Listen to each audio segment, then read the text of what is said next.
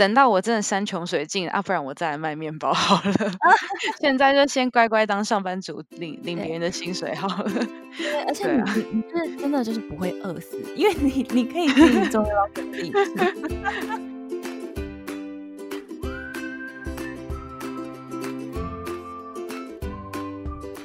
大家好，我是玛丽莎，欢迎收听《空姐不是我》。在今天的特辑里，我将探讨空服员斜杠副业转职的主题。因为我发现身边有很多才华洋溢的组员，在当空服员期间以及卸下空服员的身份后，朝自己的兴趣和热忱，开创出属于自己的一片天。Sally 是一名刚退役的空服员，从二零一八年四月，她就开始经营她的 IG 莎莉厨房。分享他在休假时做的料理。今年三月，因为疫情而停飞许久的莎莉，决定好好利用这段时间，开始接全手工面包和午餐便当的订单，回响非常热烈。让我们来热烈的欢迎 Sally。Hi，Hi Marisa，Hello，谢谢你邀请我来。要不要先请你自我介绍一下，讲一下你的背景？大家好，我是 Sally。当初在台湾的时候，刚好因缘际会下看到，就是有一个空服员的招募广告。然后我就去报名，嗯、然后我也没想到我自己会上，但就这样子误打误撞，然后莫名其妙就搬到新加坡开始工作了。那空服员是你的第一份工作吗？还是你有做过其他的什么工作？嗯，其实 officially 算是第二份。在当空服员之前，嗯、其实我是在一间小小的贸易公司上班，从大学的时候就一直开始。当家教，然后也有嗯接很多，就是比如说翻译的 case 啊，或者是我有、嗯、那时候有自己做一个小小的自创品牌。天哪，你是用什么品牌？我要听。嗯，就是就是以前呃很流行那种手工的那种，比如说首饰、手链啊，或者项链，然后那时候我就会自己去买材料回来做。然后就 customize 一些纯银的手工的那个 bracelets 这样子。哦，你好厉害哦！没有啦，小时候学吗？我其实是在 YouTube 上面自己学的，然 后学这是个好地方。对啊，然后学了之后就开始慢慢的接单，然后卖。之前有在高雄的博二摆过摊一小阵子。哇哦，嗯嗯，大学的时候。那你现在还有在做吗？其实我那时候刚搬来新加坡的时候，有很多客人，他们还是会跟我下订单。可是因为这边材料取得比较不方便，所以我现在就没有再继续做了。嗯。那你那时候是只透过摆摊吗？还是你可能有自己的加一些网站啦？透过什么社群媒体？嗯那时候其实主要也还是 Instagram 还有 Facebook。嗯，哇，你真的很会善用这些社群媒体，你好厉害哦！闲闲不下来，很好啊，对啊，就蛮有趣的。那，那你最后嗯，有因为什么原因离职吗？其实我真的，其实我真的不想离职，不是不想离职啊，就是如果有继续飞的话，大概是四年半左右。但我是在大概四年左右的时候离职的。然后也是因为就是疫情的影响，已经没有很多 fly 可以飞。嗯、然后刚好我又有一搭没一搭的，刚好也顺便在找工作这样子。对。然后就刚好有人给我一个 offer，我就觉得这是上天的旨意，叫我要离开这个舒适圈了，所以我就觉得。嗯，那差不多可以离开了。嗯。那所以你那时候要递辞呈的时候是什么样的感觉？其实递辞呈的时候，我觉得超不真实的，因为那时候已经是疫情很严重的时候，所以新加坡那时候锁国嘛，哪里都不能去。嗯、然后辞职的所有文件啊，所有的 process 都是在线上做的。哦，所以我觉得我真的觉得很很不真实啊。然后比如说大家离职前不是都会去做一个最后一个 fly，然后拍照啊什么的。我都没有。这故事告诉我们，一定要活在当下，还是每个 fly 都要拍照。对啊，拍多一点照，不然以前真的没有想过会变成这样啦。真的，嗯、完全，我我原本想说，我要我要离职，我一定要昭告全天下，一定要让很多人就是你知道拿花来机场接我啊什么的。哇，我真的是错失这个机会，完全没有，嗯、人生就是这样。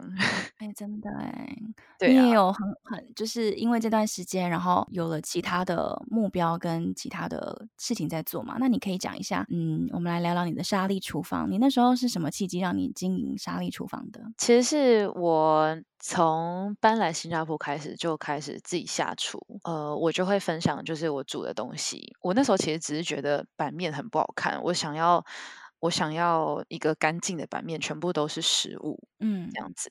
然后，所以有一天我收集到了一个量，煮的东西的量之后，我就开了一个账号，把所有的就是我煮的食物的照片都放在那个网那个那个 Instagram 上面。就我我也会用那个 Instagram 去 follow 一些就是会跟我做差不多食物的人，那有时候会跟他们交流啊什么的，嗯、我就觉得蛮有趣的。你的摆盘都照片摆盘都非常美，你可以分享一下。谢谢。拍美照的秘诀吗？其实我觉得我真的是算是幼幼班的诶，我因为我没有专业的相机，我那些照片全部都是 iPhone 拍的，看不出来啊，拍的都很美。谢谢。呃，我在淘宝买了蛮多 道道具的。我正想问，那因为那些就是很美的餐具，那些餐具很重要诶，就是那也是视觉的一部分。那个餐具啊，其实是就是我在飞的时候，世界各国到处收集的，就是我非常喜欢在世界各国，嗯、有时候我会去。比如说，我有一组餐具是我在我记得是在西班牙的一个古董店买的，然后我我看到它，我非常喜欢，然后我那时候没有买，可是我隔天又跑回去买，因为我太喜欢它，而且它是在一间其实是一间衣服的古董店，我不知道为什么会就突然间出现了一组刀叉，嗯、然后我就很喜欢它，后来我就跑回去买了，对啊，然后其他像是很多杯子啊、盘子啊，都是比如大老远从英国啊、日本啊那边搬回来的。嗯都是我的宝贝，哎，真的哎，对，对啊、都是我的宝贝。然后加上淘宝嘛，嗯、淘宝就是一些捉金啊之类的。嗯、淘宝其实真的很棒，我想超多东西的，很方便，而且都都很便宜。对对对，超便宜的，嗯、所以善用淘宝也是不错。对，所以这些美食照都你自己拍的嘛，对不对？自己摆、嗯、摆设，然后自己拍。对对对，哇，很厉害。那你平常都喜欢做什么样的料理？其实我一刚开始就是自己煮饭的时候，就是想要做一些比较健康的料理。所以其实我觉得啦，嗯、我做的食物都蛮简单的，都是一些食物的原型做成的。比如说我最开始。最一开始做其实是健身的时候吃的东西，就是高蛋白，嗯、然后低淀粉的食物，嗯、就是鸡胸肉啊，嗯、然后 broccoli 那些东西。嗯，对，然后后来才渐渐演变成一些，比如说早餐啊，smoothie 啊，然后澳洲的那种早餐 platter 的那种形式。对，所以你也因为你蛮注重你的。饮食，你的 diet 嘛，所以你可能你讲的你一直都有在健身，所以你吃的健康，所以你都会看这些。那你会因为这样，然后不太吃其他的料理吗？可能，嗯，不会，我还是很，我是超级爱吃的，所以健身归健身，嗯、但是我还是有点不太会忌口啦。啊，对对对，可是这些料理你也会特别研究，还是你比较？嗯，我比较不会，我比较不会做中餐。可是中餐的话，我就是会需要，比如说看食谱，然后一步一步照着它做这样子。嗯嗯，但如果是做那些，其实我觉得，因为我做的东西其实真的都是很简单，是 salad 啊那些东西，嗯、呃，其实它就是很多不同组合。嗯、那组合的来源，其实我都去澳洲缴学费，就是我飞澳洲的时候，嗯、我都会固定的。每一次飞澳洲，一定去找一间 brunch place 吃早餐，对然后我会去参考它的菜单，看他们怎么样变化不同的早餐。因为你知道，对澳洲的 cafe 跟 brunch 很流行嘛，然后他们有非常多非常多很新奇的点子，所以我都会去那边吃东西，然后参考他们的菜单，然后回来自己做这样子。所以你的澳洲班都非常拼，就是飞到那里，不管哪个时间，可能尤其是早午餐就要早午餐吃，这种一一早落地，你就会冲出去。我绝对会去那个 brunch。嗯，对。哇，那你最喜欢哪里的？哪一个城市有最好的 brunch？我觉得 Melbourne 很厉害耶，大家应该都蛮知道 Melbourne 就是它的 cafe 很有名。Melbourne 跟 Sydney 其实都蛮多的，嗯、然后 Melbourne 最近越来越多那种小小的。自己家里开的那种很小的 cafe，、嗯、他们就会有一些呃 homemade 的一些 pastry 啊，或者是他们自己想的菜单，我都觉得蛮厉害。那所以，嗯，你除了参考这些餐厅里面的菜单之外，你还有用什么样的资源去学做这些变化吗？这些料理的变化？我想一下哦，除了在澳洲吃之外，可能就是在 Instagram 上面也是会 follow 一些做这些相关料理的人，然后有时候就会，嗯、他们有时候会有一些新的组合啊，我就会学起来用。然后久了久了，我其实我自己做沙拉，做出一个我自己的一，有点像是我自己的风格，就我自己做沙拉，大部分都做出来都是差不多的样子。嗯嗯，那。我想做这些沙拉，你跟你刚刚讲的都是食物的原型，所以你食材的挑选很重要。你都通常都会在哪里买买买什么样子的食食材？我都在澳洲买，我真的我现在很想念以前还可以去澳洲的时候。对，就是因为新加坡是可以带食物进来的嘛，所以我在澳洲的时候都会去买，嗯、像澳洲的嗯 baby spinach，还有 avocado、嗯、跟 kales 这些品质都很好。嗯、然后我有时候也会买那那个石榴，石榴加沙。沙拉里面也很好吃，对。现现在的话，可能就尽量选在新加坡的超市，看有没有接近澳洲的那种 quality 的东西。不过应该就会相对来讲比较贵，因为新加坡没有自己产这些东西，超贵的。所以就呃，最近比较少吃 kale，因为 kale 真的在这边好贵哦。还有重不是吗？真的吗？好，我下次来研究看看。嗯、还有那个 broccoli。真的吗？嗯哦、我超爱的，对，但是真的很不一样哎、欸。对，但是新加坡也好贵，我真的买不起。我就很想念以前在澳洲可以大把大把的买。对。对啊，我觉得 broccoli 你吃起来就比较没有像 broccoli 有个那个涩涩的味道，它就会比较稍甜一点，就是它可能比较比较小吧，就是比较不老。嗯，那你除了澳洲之外，还有什么地方是你特别会去采买的？你该不会每天都在飞澳洲吧？就为了可能吃这些东西？当然没有，澳洲班这么累，我 当然是他们让我去，我就顺便去买一下。太多能耐了吧？嗯，买食物，其实除了澳洲之外，当然是日本哦。日本我也会买一些菜跟水果。然后哦，其实我我不知道，很多人应该不知道，就是南非他们产很多莓果莓果类的东西。嗯，以前大家都不喜欢飞南非，可是我非常非常喜欢飞南非，我很喜欢，就是不管是那个 fly，然后我们住的 hotel，跟就是南非我在南非遇到的人或什么，我就是非常喜欢南非就对了。然后南非的 berries。也非常好吃，有时候我都会去买。他们呃蓝莓盛产的时候很便宜，又很甜，又很好吃。哇，蓝莓就是要甜，因为有的时候蓝莓会酸酸的。对，我觉得他们那边南非的、呃、很很大颗又很脆，然后很甜。很好吃哇！对啊，我是 Joburg crew，就是很爱很爱飞 Joburg。Joburg 跟 Australian crew，哎，对啊，很喜欢。你对于新加坡的料理呢？你会不会一开始也有一点因为不太习惯他们的饮食，所以变成比较常自己做？嗯，这就是最大的原因哎，就是我很不太习惯新加坡的食物，所以我才开始自己煮。所以你休假几乎都是自己在家里面备餐。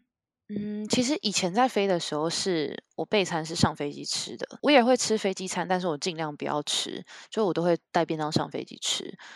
然后休假的话，有时候会就是比如说去外面试试看其他的餐厅啊，毕竟我也是很爱吃。对哦，对，新加坡也蛮多比较偏西式的咖啡，嗯，对，或者是一些餐厅会去试。你怎么讲？你蛮勤劳的耶，因为通常下班就是软烂。我连进厨房可能就顶多泡泡面这样，所以真的吗？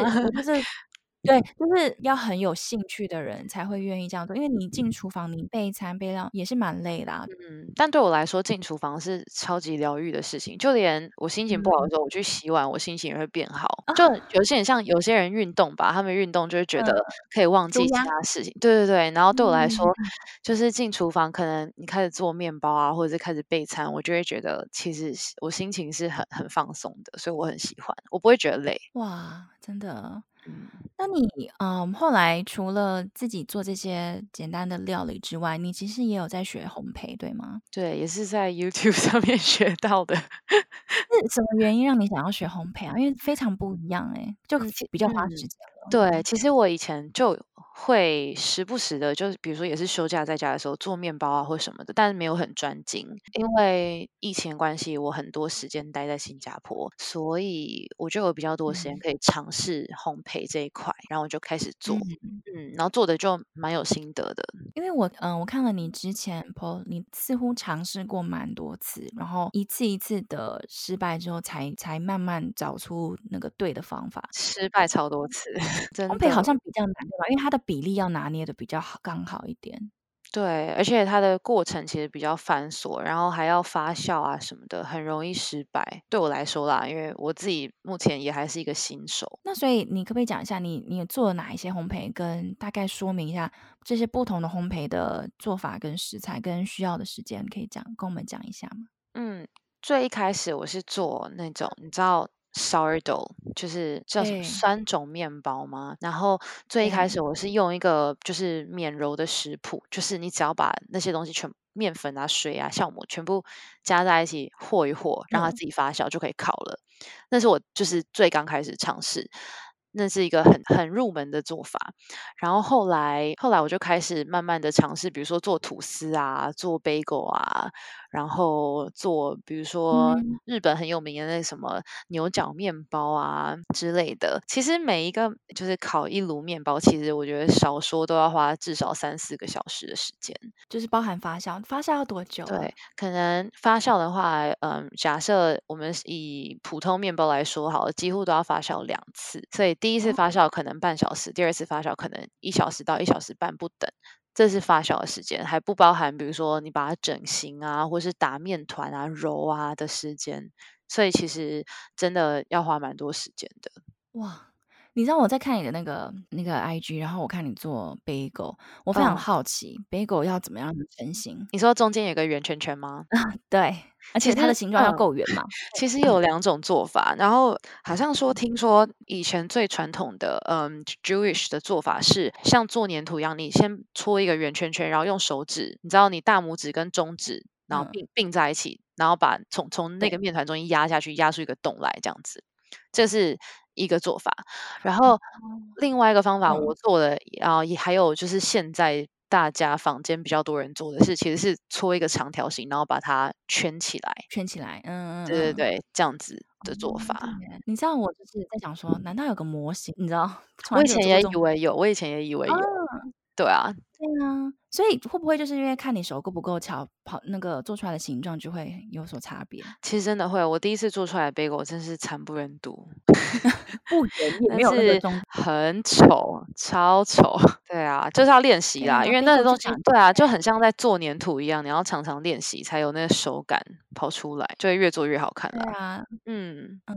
那你的做法是一长条，然后把它冻在一起吗？对，我是这样。它会不会中间就突然断掉啊？它不会中间断掉，它会接缝处的地方爆掉。有时候啊，如果你没做好的话，那你就得全部又再重揉一次，然后再重组一次，就对了。嗯，如果说它已经爆掉的话，那那个 bagel 它差不多就是报废了，就没有办法重揉。那那不就浪费了吗？那那个怎么办？它就就一块面包在那里，就我自己吃。就不要拿去拍照，对啊，因为那个东西如果它已经发酵完了，它就没有办法再走回头路了，你知道吗？它已经发酵完，就不能再重新揉它干嘛的。那你你要怎么拿捏那个量？就是你要怎么知道多少的面粉，然后可以做到多少？你一次大概都是？做大概几个？我有参考食谱嘛，然后食谱上就是依据我的烤箱大小，我有调整，所以一我烤一箱 bagel，烤一炉 bagel 大概是做九颗。我看你有非常多不同的口味，大概有哪几种？那时候做了蛮多种哎，我做了，比如说有嗯地瓜口味，blueberry cream cheese，之前还有做一些咸的，像是呃 bacon and cheese 口味，然后抹茶红豆。巧克力坚果这些，嗯，大概这些吧。超厉害的。每个都看起来非常好吃。那你你是什么样的契机让你开始接单啊？哦，因为那时候就是我就回来，我就那时候从台湾回来新加坡嘛，然后就开始开始锁国了。然后那时候我就在家里很无聊，然后我就做了很多面包，然后我都会送给我身边的朋友们吃，因为我做很多一个人吃不完嘛。然后大家就开始说：“哎，那你要不要开始卖啊，或什么的？”然后一刚开始我想说：“啊，怎么可能会有人买这样？”但我也想说：“啊，反正也这么多，我就试着卖卖看。”结果我一宣布然后卖之后就，就就我就觉得还蛮幸运的，每天都有接不完的单，嗯、所以我每天做，我真的是，我记得我那两个月卖 bagel 的时候，早上可能八九点开始做 bagel，然后做到下午六点七点才会结束，很累。Oh 天哪！对，非常的累。一刚 announce 说我要开始卖 bagel 的时候，就很多人来找我买，大家。呃，人也都很好，就帮我推荐给其他人啊什么的，然后大家吃了觉得好像还不错，所以就也会有一些新的客人来跟我买。嗯嗯，那你你你是怎么做？你都是接客制化订单，比如说嗯、呃，有多少订单你才做呢？还是你自己出限量版的单品，然后再试出，然后给人家给你下单？哦，我是依据大家，就是但我会给他们一个限制，比如说，因为我刚刚说我一炉 bagel 是九个嘛，所以我就三个、六个、九个这样的倍数这样子卖。嗯、对对对，然后呃，谁定什么口味，我才做什么口味这样子。嗯、然后因为那时候可能单有点多的时候，可能就要比如说他们要等比较久，然后可能我。比如说一天我只有要六个六个地瓜口味好了，可是我就做了九个，这样就有多三个。我就会在我的 Instagram 上面问大家说，有现货三个要不要这样子，然后就 就有不用等的这样。嗯嗯嗯，有时候会这样子。这个这个策略很好哎，哇，你很聪明，就是反正都要做，不如多做一点，然后。对啊，就看大家要不要，嗯、不要的话我就自己吃。对，而且你就是大家都会一直想要关注你，想要每天去捕捉那个有可能多试出来的那个限量版的。哎，这好。这个这个点子还蛮好的，而且你也不会浪费掉这些资源，因为就像你讲的，不是每次都是九个吗？嗯、对对对，刚好就可以这样子做。嗯、那你说你在我刚刚可能没听到，你说你最忙一次大概会接到多少订单？我记得我一天可能有做过，那时候除了 bagel 之外，我还有做一些蛋糕啊什么的。我 bagel 一天可能最多烤过五六盘呢，五六盘的话就是五十几颗 bagel，、嗯、可是因为。五十几克对我来说是是非常多的量，因为我家就是那种家庭用的小烤箱。嗯、对对，所以五盘的话，六九五十四，五十四颗，五十四 颗的话，就是对啊，就对我来说是很大很大的一个量，我要做一整天。所以这样的时间安排是可以的嘛？比如说你接到订单，然后你大概知道哦，这个人订了九个，这个人订了九个，然后你这样算一下来，你再去分配你的时间看，然后再跟这些客人讲说，哦，你可以什么时候拿到，什么时候拿到，这样子。对，我会我会前一天跟他们讲，就是我会安排说，我明天大概要做哪些订单什么的。嗯，对。但那天我记得一次做那么多，是因为有一个人他一次跟我订了五六十颗。哇哦，嗯，对，然后还有多做他订单，嗯，对，然后从早上做到晚上，做到做到半夜。那时候除对，那时候除了 bagel，还有那个，还有我还有做棒蛋糕。然后、嗯、那时候是啊，好像是中秋节，他们要送礼，然后那个、嗯、那个客人他就订了很多很多要送给他的客户，所以就那天就做了非常多的棒蛋糕，可能做二三十条棒蛋糕吧。哇，天哪！嗯对啊，你你就是一次都做完，然后一次一起放进烤箱，因为棒蛋糕不用像你刚刚贝果讲的一次只能放九个。没有，棒蛋糕有哪一些啊？我那时候是做柠檬棒蛋糕，然后还有一个是香蕉核桃蛋糕，嗯、然后但是因为我的模型只有三个，所以我一次也只能 烤三条，所以、哦、OK、嗯。然后蛋糕烤的时间其实比面包还要更久，嗯、一个蛋糕可能要烤一个小时左右。哇！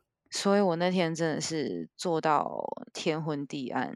天哪，你这样需要很好的时间分配耶！就你必须要知道，before 你拿进烤箱烤各各个的备料要花多久的时间，以及你刚刚讲的烤的时间又都不同，你不可能 bagel 跟棒蛋糕一起烤嘛？对对对，所以就要我那时候做的很习惯的时候，就很习惯 multitasking，然后就要想你的、嗯、你的那些程序怎么样，因为比如说你的 bagel 要一次发酵、二次发酵啊，然后面。嗯蛋糕什么时候放进去，什么时候拿出来，你都要把它衔接的很好，然后让你可以同时在同一个空间里面做出不同的产品，然后还那个烤箱不能打架，因为我只有一个烤箱嘛，就烤箱不能打架这样子。对对对，一开始也是蛮 struggle 的。哇，天哪，好好厉害哦！你这感觉可以再 hire 另外一个人来跟你一起分工的那种感觉。哦、我这我希望，对、啊，规模还蛮大的。那你这样子，你这样做了接单大概有多久的时间？大概是。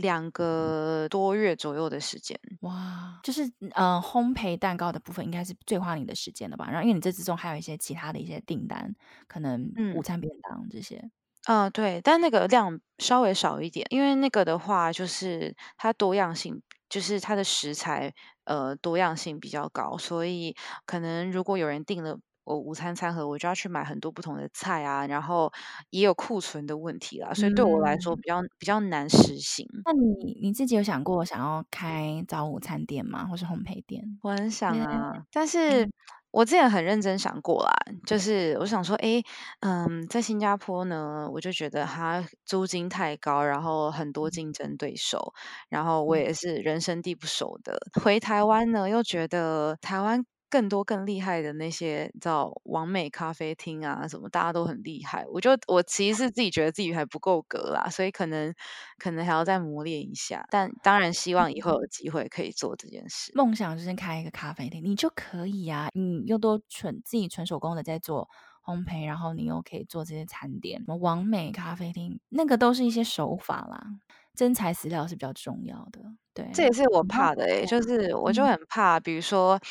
嗯，这个店是那种别人只会来一次的店，这也是这也不是我想要经营的目的，所以我其实觉得还不是很成熟的时候吧。我自己对我自己啦，你想要在哪一个部分？你是说多做一点多样化，还是让你的烘焙的技术更好？嗯，烘焙技术是当然一定要再精进的，然后还有整个，嗯、比如说餐厅的。概念，我就是我希望是一个可以永续经营的一个餐厅。如果说我之后真的有机会的话啦，对，哎，其实之前有一个新加坡人，他原本要找我合资开餐。就是开午早午餐店，然后我就跟他说，可是我没钱没资本。他说没关系，你只要负责提供你的。他说没关系，你只要负责提供你的、你的、你的 knowledge，就是你就负责就是菜单研发的部分，然后还有、嗯、还有比如说拍照啊什么的。食物方面啦，我们就有谈，我们就我们大概谈了三次吧。前一两次谈的其实都还蛮愉快的。嗯、那那时候是我还没有离开航空业，我还在待业，呃，不是不是，我还在航空业，但那时候没有没有 fly 可以飞嘛，所以我觉得我我其实也是，嗯，不知道到底呃会不会复航啊，然后不知道到底下一步怎么样的时候，就遇到这个人这样。而且你还没有找到新工作，对，还没还没找到新工作，对。嗯、然后可是那时候。嗯，跟他谈了好几次，然后谈到第三次之后，觉得觉得，嗯，理念有一点点不不太合啦。而且毕竟就是我不是出钱的人，然后但是我自己又有很多很奇怪的坚持，我就不想妥协，所以我就觉得，嗯，这样合作起来好像会有点辛苦，所以我就想说算了，我就我就没有继续跟他合作。哦，这种东西一旦妥协了，尤其是你做食物的那一块，你妥协了，你你如果到最后菜单有什么样的变化，你就没有办法去掌控它。对啊，因为因为我毕竟也不是出钱的人，嗯、所以就觉得啊，算了，占下风，不要 不要，我再来。我觉得我对啊，这段时间可能还要再继续精进一下自己，这样。嗯，而且你就可以开始筹备你的创业基金，等到哪天时机对了，你有足够的资本，你你就可以自己出来开，你不用看人家脸色，就是说，错，现在认真存钱。对，认真赚钱，好啊，我觉得好棒哦！你已经有一个起头了。那你后来又在这个之中，因为你离职了嘛，所以哇，你这段时间非常，因为你又在忙于接单，然后其实你也换了工作。你要不要讲一下你那时候大概什么时候离职的？然后你大概花多久时间找工作、面试这些？嗯，其实我从去年二二零，今年是二零二零年嘛，二零一九年的时候，我就其实有一直陆陆续续在找工作。但是我就是投履历，然后看看有没有人要我去面试这样子，然后没有没有说太积极。然后在今年的三月的时候，刚好那时候我人在台湾放假，新加坡有一间公司，他们就打电话给我，就问我说，呃，可不可以线上面试？嗯，所以那时候我其实是在台湾进行面试的。然后面试完，嗯，其实我觉得我表现很烂，然后我就没有想太多，然后我就回到新加坡之后，有一天他们就打电话给我，问我说，我什么时候可以开始上班？嗯，这样，然后那时候你还在接单，对，那时候我开始接单了，然后我就想说，好，那那这样的话，我我更可以，我更可以继续接单，因为那时候，呃，他们决定要 hire 我的时候，我还在处理一些签证上的问题，所以可能还有一些小空档，我就想说，哎，那趁趁现在，我就可以赶快来把我想做的事情，就是再继续做一阵子，然后之后就可以呃卖贝果卖到我开心之后，我就去去当上班族这样子。所以刚好是一个不错的衔接，我觉得。好，嗯，你衔接的很刚好，对，蛮刚好的。你你现在在做什么样的职务跟工作内容吗？嗯，我现在工作其实坐办公室，但是跟以前很雷同的地方是，我每天还是面对。不同的人在一间公司，然后他们是我们在做那个 digital marketing 的，所以我是我每天会对的人是、嗯、就是比如说投放广告的广告商这样子，所以我每天都跟不同的广告商讲电话，嗯嗯，然后我我觉得也蛮有趣的、啊，因为我就是很喜欢跟人接触嘛，然后这个新的工作让我有呃正常的上下班时间，然后又可以像以前这样子常常接触到不同的人，跟大家交流，嗯、我觉得还蛮好的。哦，很好哎、虽然说没有办法看到你的同事，但是你的客户可能都可以让你有跟人有一些互动。对，现在还看不到同事，因为现在目前为止都还是在家上班。你们什么时候会恢复？其实不知道耶，听说今年都不会了。所以我从开始上班到现在都没有在办公室上班过。对呀，啊好，很妙，这样的一个趋势超妙的。对，但重点是以前大家是从办公室回到家里，我是连办公室都没去过，我就直接从家里开始。所以刚开始的时候其实蛮无助的，因为新人什么都不会嘛，没有什么人可以问，因为你就自己一个人在家里，就蛮辛苦的。一刚开始，就是你的学学习的时间会拉长一点，因为你你要可能要自己摸索嘛，你最多就是可能传传讯息问同事帮你这样，是，嗯，那嗯，从刚刚找到自己开早餐店，呃，自己创业，跟你现在在。呃，做的工作，你觉得你自己对你未来的期许跟目标是什么？在职涯发展这一块，其实目前来说，就是比如说开店这件事情，对我来说是一个很远的计划。目前我其实还是比较就考量的比较多现实层面的问题，就还是想要，比如说，嗯，在这个公司有一个好一点发展，然后希望就是以后如果说我还是就是继续待在新加坡的话，可以比如说越换越好的公司啊，越升越高啊，然后。就还是希望能够在，应该说，我现在最大的目标是希望我的履历很好看。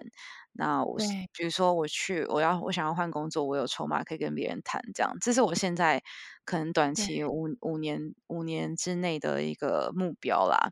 所以可能开店什么的，嗯、我还是把它放在心里，但是可能是之后以后才会实行的事情，这样子。我觉得这样的心态非常好，就是嗯，现在蛮多年前可能被工作绑住，然后一天到晚讲说想要创业创业，可是不知道创什么业。但是你反而不太一样，你是一个技能在，可是你你也有这个想要创业的念头，但是你知道说你自己先好好经营你的工作履历这一块，然后做到一定的嗯、呃、成就，你再来想说你接下来想要开餐厅，你你有了足够的不管是资本也好，或是技能上的。的成熟度都好，就是你在 ready 好，你再你再往下一步去走，不会说哦，你就是想一头栽进去。嗯，应该是做比较保守，比较不敢冒这方面的险啦，嗯、就觉得嗯，等到我真的山穷水尽啊，不然我再来卖面包好了。现在就先乖乖当上班族，领领别人的薪水好了。对，而且你、啊、你你就是真的就是不会饿死，因为你你可以自己种自己吃。那现在就觉得好了好了，还可以接受。现在这个生活我还可以接受。这个疫情来的太快太突然，然后我觉得大家有点。慌的手措手不及，嗯，对，就是如果没有像你这样子一直以来都有在累积一个兴趣的话，你真的没有办法在这个时机点能够把它利用这个时间，然后做出一点什么。那我觉得这个可能也就是告诉我们，平常真的要能够去涉略过你的兴趣，然后有的话不要害怕，然后去一直去培养它，因为你永远都不会知道哪一天它可能会变成什么。嗯，这个我真的是蛮赞同的耶，而且我觉得就是生活不能只有工作，也要培养一些自己其他的兴趣。嗯、我觉得这就像我说，就在厨房里面很疗愈啊什么的。我觉得这对于就是调剂生活是一个很好的方法，然后也也也，我觉得也很重要。对，而且你要非常有耐心。如果你不是有兴趣的话，你没有办法有耐心的每天再来发发上你的面团，然后看着它烘焙，这样一整天下来，这真的是很很不简单。嗯，我看着它发酵，我就很开心。对，我小宝宝长大了，对每天很抱着很期待的心看着你的烤箱，这样。对，我都蹲在那边看他们，因为小宝宝长大了。好可爱哟、哦，他们很可爱。好，今天非常谢谢你上我的节目，那也希望你在工作的发展能够很顺利。感谢你。